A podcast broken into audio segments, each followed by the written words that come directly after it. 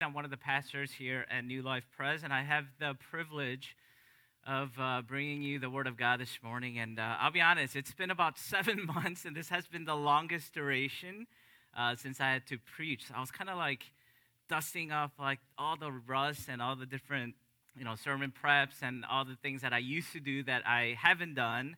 Uh, but it was uh, such a wonderful time of preparing this message, praying for you guys, praying for our church, and how the Word of God can really um, uh, be applicable in how we are to live out our faith. So can we all stand uh, before we begin a reading of God's holy and inerrant Word together?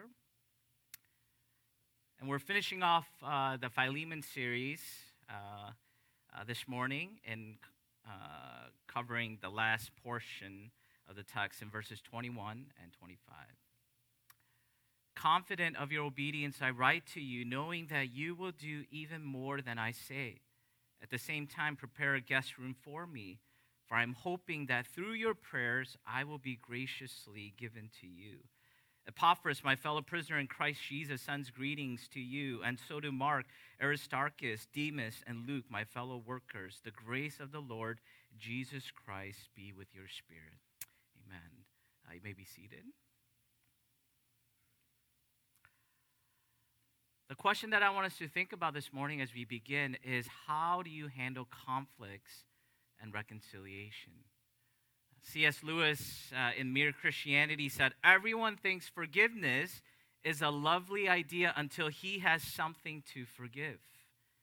And I bet many of us could resonate with that quote, as reconciliation, like forgiveness, seems like a lovely idea until we actually have to reconcile with someone.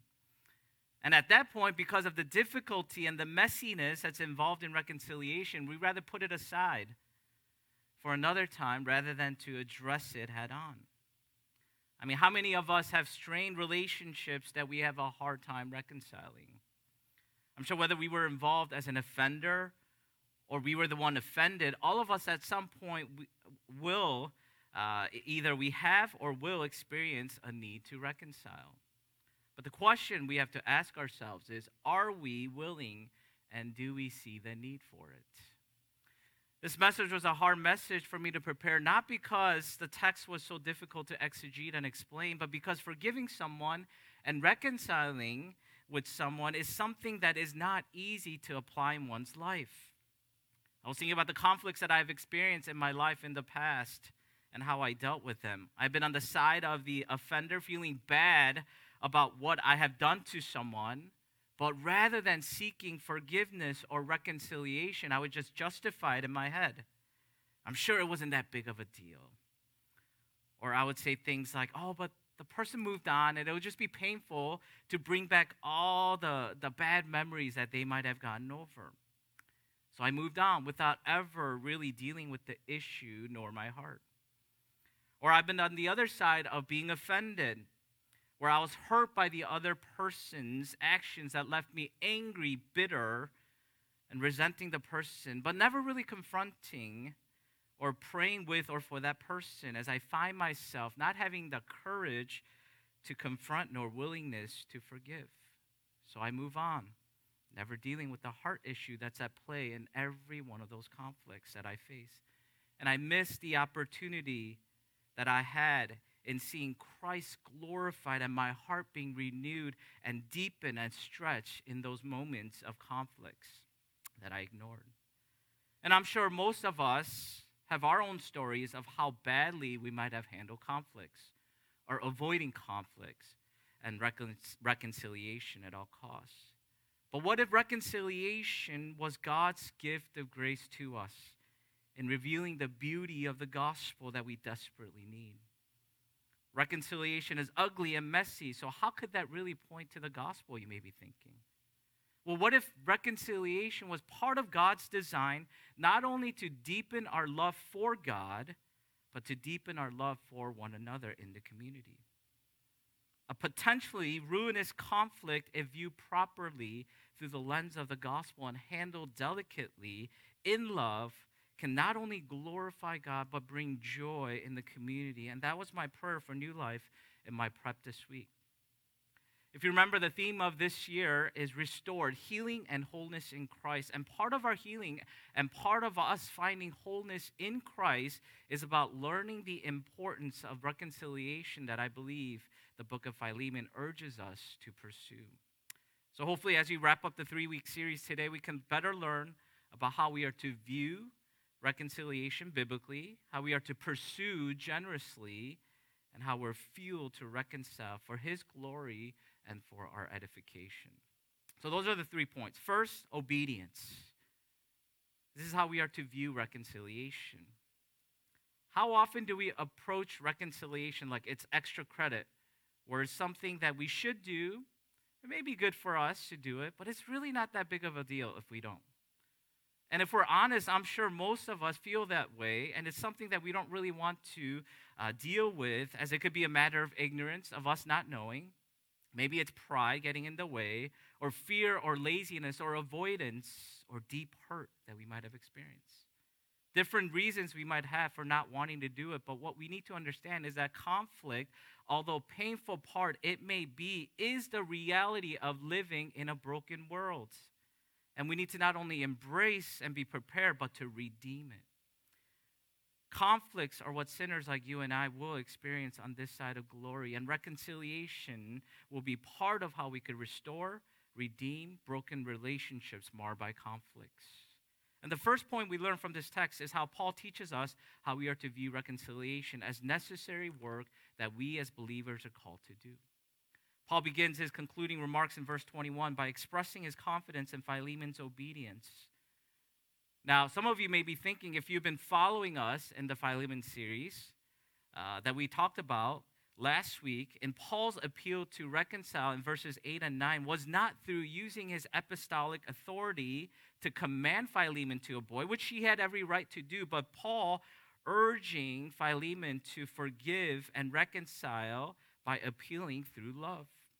He says, accordingly, though I am bold enough in Christ to command you to do what is required, yet for love's sake, I prefer to appeal to you. So then why would he all of a sudden change his strategy to pressure Philemon, it seems like, to obey all of a sudden? Is that what's really happening here in this text? Well, in order to address that question, we have to take a look at two words in verse twenty-one very carefully. First, the word confidence, and the second, the word obedience. First word translated as confidence in Greek could be translated as having been persuaded. And this is where Dunn in his commentary writes, the perfect tense as usual will indicate a settled trust resulting from previous experience of Philemon as one in whom confidence could be placed. Paul's use of the word here is not trying to compel or coerce Philemon to do this, or maybe put it in our Asian shame-based culture where we like to passively, aggressively guilt-trip someone to do it. That's not what's happening here, as we see Paul over and over throughout the letter being consistent in reassuring Philemon not to act out of ob- obligation, but to do it out of love. Remember, this was a personal letter that Paul is writing to another friend, acknowledging the full confidence that he had in Philemon that he will do the right thing, not because he's being forced to, but because he has done so in the past. I like to talk about Chicago sports. I'm going to do it every opportunity I get. But imagine, not that I'm a close friend to Michael Jordan, the greatest basketball player, but imagine if I was a close friend to Michael Jordan in nineteen ninety-eight. I don't even know if we really had cell phones to text uh, at that time, but just pretend, okay? Michael Jordan's my close friend, and the night before his last game six of the N B A Finals in Utah, I text him. It was a potential series clincher for Michael, uh, his sixth title, so I write this to him. Michael, buddy, I'm confident that you guys will win game six and that you will win the finals M V P. Now, do you think I'm pressuring Michael to be better at what he is already? No, I'm simply confident that the previous five times that Michael has been to the N B A Finals, guess what happened? He closed out the series in game six. In the N B A Finals, he has never gone to game seven like I know some people uh, tend to do. Okay, um, but Jordan never did that. And the previous five times that he's been to the N B A Finals, guess what? He has been the Finals M V P. So history has a way of, you know, uh, placing confidence in what he will do uh, next. And that's the kind of same confidence that is used in a similar sense of Paul recognizing the fact that he has no doubt that Philemon will do the right thing. He's not pressuring him to do it, but past has indicated in his character that has been proven that he will be gracious. Second, the word obedience, although does have the strong force of calling someone to obey, I think the point that Paul's trying to get at is this. Paul doesn't use this word obedience often, but when he does, it happens in the context of when Paul is speaking about the general demand that accompanies the gospel. And here one commentary notes the obedience here is the objectless obedience, not referring to the obedience to what Paul has asked Philemon to do, but simply obedience of faith, obedience to the gospel, which is also the obligation to the practice of love. If you read with me in Romans one five, it says, "Through whom we have received grace and apostleship to bring about the obedience of faith for the sake of his name among all the nations." This is that word obedience that is highlighted, that is used in this text in Philemon. Romans fifteen eighteen, "For I will not venture to speak of anything except what Christ has accomplished through me to bring Gentiles to obedience." And also in Second Corinthians ten five and six, "We destroy arguments and every lofty opinion raised against the knowledge of God and take every thought captive to obey Christ." The point of emphasis in the word here is not so much directed to Paul and his request, but obedience to the general gospel imperative. Moo, in his commentary, writes, "The fellowship created by faith carries with it obligations. To believe in Christ is to come under his law, the law of love." Brothers and sisters, this is the great commandment in Matthew twenty-two we're all called to obey, to love God and to love your neighbor as yourself.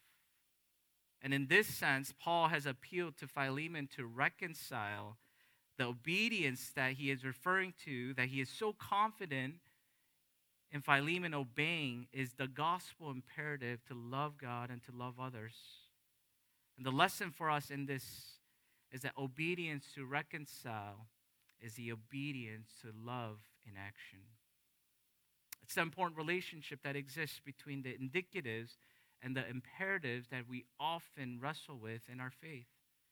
The indicatives are, to simply put, what has been done, and the imperatives are what we are to do, that flow from the indicatives. Christ saved us not because we have done good works, but by his good work, he saved us to do good works. It's the imperative, indicative balance we have to get right. And Herman Ritterboss' insight into Paul's theology reiterated here. He says, "Every imperative of Scripture, what we are to do for God, rests on the in, uh, indicative, who we are in our relationship with God. And the order is not reversible." The order is not reversible, but call to obey the imperative still remains for us, that I think so many of us uh, fail to recognize the tension in getting this balance right. And here, uh, this is where Westminster Confession of Faith, in this section explaining the law of God, is a very helpful way to understand the necessity of our obedience that sometimes we fail to uh, do. In nineteen six, it says, "Although true believers are not justified or condemned by the law as a covenant of works, the law is nevertheless very useful that, to them and to others. As a rule of life, it informs them of God's will and of their obligation to obey it.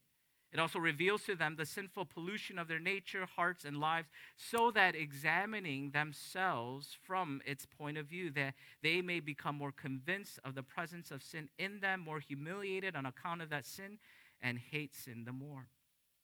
It's about how the law is not contrary to the grace of the gospel, but it adds to it. It complies with it. It's Paul's brilliant plea to persuade Philemon to obey, reconciling, that is not done through his authority, but exhortation to obey in our privileged duty. The gospel duty to love and reconcile may not be a glamorous, glamorous path to follow. But I pray and hope that our win- willingness to obey will be motivated and grounded in seeing this obedience as our duty as those that have been forgiven and reconciled to go and do likewise. So that's the first point we see, the necessity of our obedience. Second, in this, uh, in, in this point, it teaches us how we are to pursue reconciliation. In verse twenty-one, he says, I write to you knowing that you will do even more than I say. That's the definition of what being generous is. It's being liberal in giving or sharing that is neither necessary or expected. And this is a principle of showing generosity that goes beyond what you're called. This is where reconciliation goes beyond just forgiving someone. Now, let's recap what's at stake here one more time, because what Paul has asked Philemon to do is not an easy thing in a normal day-to-day context. Onesimus committed a serious crime, and he was being brought back as a runaway slave, a fugitive. And back then, in the eyes of the Roman justice system, that crime warranted Onesimus being severely beaten, possibly even to his death. And the Roman law allowed that to put fear in the Roman world of a slave uprising. So Paul's loving appeal here is not denying nor minimizing the freedom that Philemon had in choosing how he wants to go about this situation. From the legal standpoint, Philemon technically had every right to punish Onesimus for what he had commi- committed. Who knows, he might have even resented him for doing what he did as a useless slave who wasn't even worth it during his time of service under Philemon. Our family recently moved to our house, just to kind of give you guys an update with our housing situation. I know many of you guys have been asking, so thank you for your prayers and support. Uh, for the last seven months, we are slowly unpacking and getting settled. But uh, one of the things uh, I noticed as Helen and I have been busy every night trying to unbox and, and settle is that although I have three boys, uh, and you would think, you know, seeing, you know, their parents, you know, slaving away at night, you know, unboxing and cleaning the house, that they might offer some help in saying, Mom, Dad, do you need some help? I mean, sometimes they do. And I don't know if they actually would do it if I asked them to. But this one night, I was so frustrated because I was just working all day and then come home to unbox. I called them, you guys are just like Philemon. And they looked really confused. They're like, what, what do you mean, Dad? I'm like, you are so useless. Why can't you be useful? And I was thinking about that. And that may be the frustration that Philemon had every right to extend to Onesimus as a frustrated owner who wasn't even getting what he was paying uh, Onesimus to do. And perhaps that's what he might be feeling. Yet, what Paul is asking for here is to go beyond what he had every right to exercise.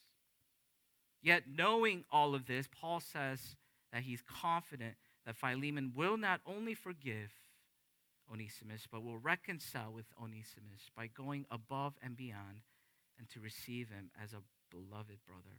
How was he so confident? Because confidence was rooted not just Philemon as a person who has demonstrated in his character, but in the transforming power of the gospel that was at work in their lives. Remember, Paul firsthand experienced the generosity that is found in the gospel that Philemon also experienced, that they shared in. If you remember when Paul wanted to be refreshed by Philemon, in verse twenty it says, I want some benefit from you in the Lord and refresh my heart in Christ. Twice we see the reference to in the Lord and in Christ because it was a gospel-centered fellowship that they shared in that became the basis of Paul's confidence that Philemon will go above and beyond what is called for. And the lesson for us in learning about what this process looks like in our pathway to reconciling is that the best way toward reconciliation is to be rooted in the gospel, because the gospel is all about his generosity at full display. Because the gospel is not just about God forgiving us of all our sins and canceling our debt, which he did. But the good news of the gospel is also God, through his perfect obedience in life and death, crediting us all of his righteousness that he has earned on our behalf that we could not do on our own. That same gospel that is unconditional, undeserved, full of mercy, love, and grace is what Paul imagines and is confident in that will move Philemon to do even more than what was asked. He might even be hinting at Philemon to return him back to him, as he was very useful in his ministry. That could be the case. We don't know for sure. The text doesn't say. But what we do know is that reconciliation that is rooted and motivated by the gospel moves us to show generosity that goes beyond what is expected, or even in the case of it being undeserved. And the question I want us to think about this morning is, what will this generosity look like in your life practically? Are you generous, or are you stingy when it comes to how you deal with people? Are you quick to forgive? Are you quick to anger? Are you quick to point out people's mistakes? Or are you quick to cover and accept people's flaws to be gracious? Are you always blaming, or do you take responsibility for your mistakes? Are you willing to forgive even when you have been wrong? Are you willing to forgive and reconcile even when the person is totally undeserving of it? Are you willing to overlook past offenses, or do you grudgingly and bitterly hold on to them? What will this generosity look like in your life? I mean, think about why reconciliation is so hard for so, so many of us. It's difficult because reconciliation takes two parties to come together, and usually in that process, no one wants to do that, as so much of that focus is usually on the other person not doing what we want, isn't it? And this is where Dave, David Paulson, a biblical counselor, described angry parties in bitter conflict as this. And I think this is what makes reconciliation hard, that we need to recognize and redeem. He says each person is usually consumed. Uh, he says they have nursed grievances, so bitterness and suspicion are longstanding. Each person is usually consumed with the offenses and unreasonableness of the other and with justification for his own side. Most feel hopeless about their situation, the other person won't change, and are defensive about themselves. They minimize their own need for change. I mean, isn't this what makes reconciliation hard? Because it's usually always the fault of the other person, we think.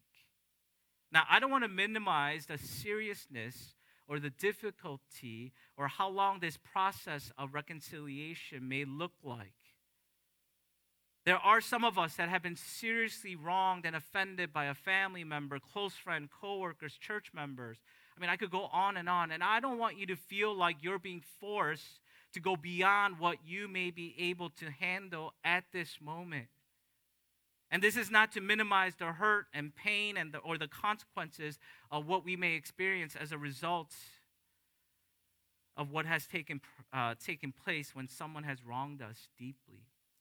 Those pains are real, and there is a process of healing that takes time that I want us to acknowledge, uh, acknowledge, especially when someone is abusive, toxic, or unrepentant. But how does being saturated in the good news of the gospel move us to be generous to others? And how does that motivate our pursuit of restoring some of the broken relationships that we have in our lives? The application this point calls for is for us to rest in the good news of the gospel.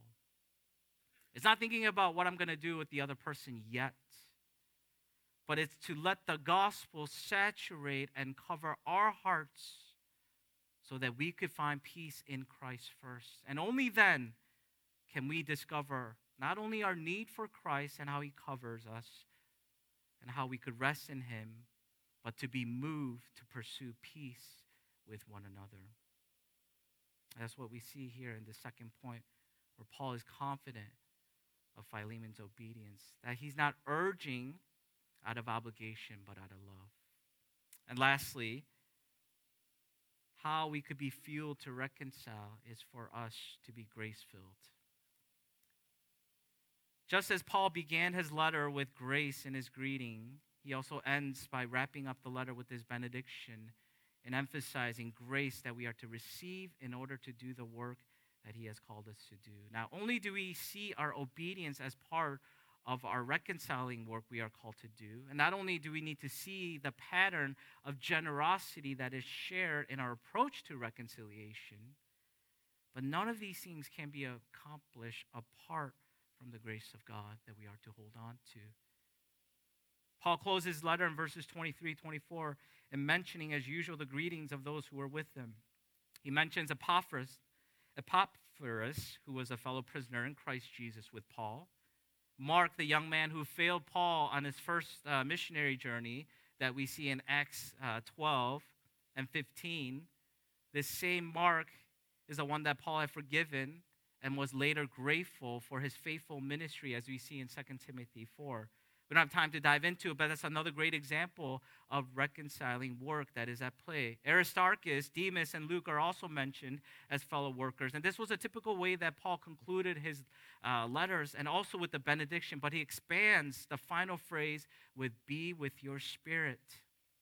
Now, I don't want to over-exegete this phrase, but the use of the spirit here, this is clearly referring to the human spirit Uh, that is uh, implied, and perhaps Paul's way of emphasizing you as a spiritual person, not individually, but collectively as a whole, to receive the grace and the Spirit of God in and through you to be one in spirit.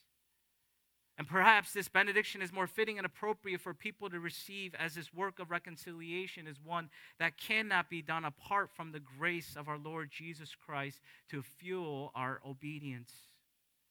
Grace is what transformed Saul to Paul. Grace is what transformed useless to become useful. Grace is what motivated and fueled Philemon to go above and beyond and to receive Onesimus, not as a slave returning, but as a brother to receive that whom he uh, was to serve with. Let me ask us, have you received this grace in your life? If so, how does this grace move you to love and reconcile with others in our lives? As we close, I want us to kind of think about why reconciliation is so important and why we need to pursue it as a body of Christ. We see this beautiful story of reconciliation, not only in the story of Philemon that we're wrapping up, that we have explored in the past three weeks, but it's actually what we've been exploring in all of our series. We went through the Nehemiah series and the purposes in which God had used Nehemiah to rebuild the walls was to really restore God's people to himself, wasn't it? It was a reconciling work of God that he did in drawing his people to himself who were prone to run away. The Le- Revelation series that we just wrapped up points to the end of life that we get to look forward to, enjoy for eternity, and we could hang there in life through the difficult moments because God has redeemed and restored us to himself by the reconciling work of Jesus Christ, our Lord and Savior. But this is not only through the series that we explore, but it's actually the whole story throughout the Bible. The gospel is about God sending his one and only Son, Jesus Christ, to redeem, restore, and to reconcile our broken relationships left by sin. It's about the redemption and reconciliation that was offered by the offender despite it being undeserved. The story of Onesimus is a redemptive story for all of us, brothers and sisters. So in being reminded of this beautiful, redemptive gospel story that is for us and in us, will you be captivated by his love to pursue reconciliation? I'm not saying it's easy, but will you be encouraged will you be courageous by his love to see reconciliation as an opportunity to see God's redemptive purposes in and through us? The challenge for us is not so much about learning about what reconciliation looks like in our heads, but to be moved in our hearts to act. This may be a difficult and messy process, and I guarantee you it will be. But it'll be rewarding, because when we do, Christ is honored and glorified, and the world will know that we are his disciples as we see the gospel shining in each and every one of our lives through our ministry of reconciliation that not only do we have with God and with one another. So if there are some of you that are in need of being reconciled, may I plead with you to seek to be reconciled with God first and foremost. And let the peace of Christ rule in your hearts and motivate your hearts to overflow in seeking peace with one another. Let's pursue in love, to love, for the love of our great King and our great Savior. Let's pray.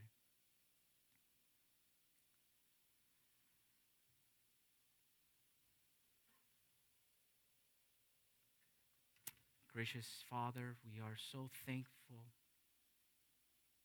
for reminding us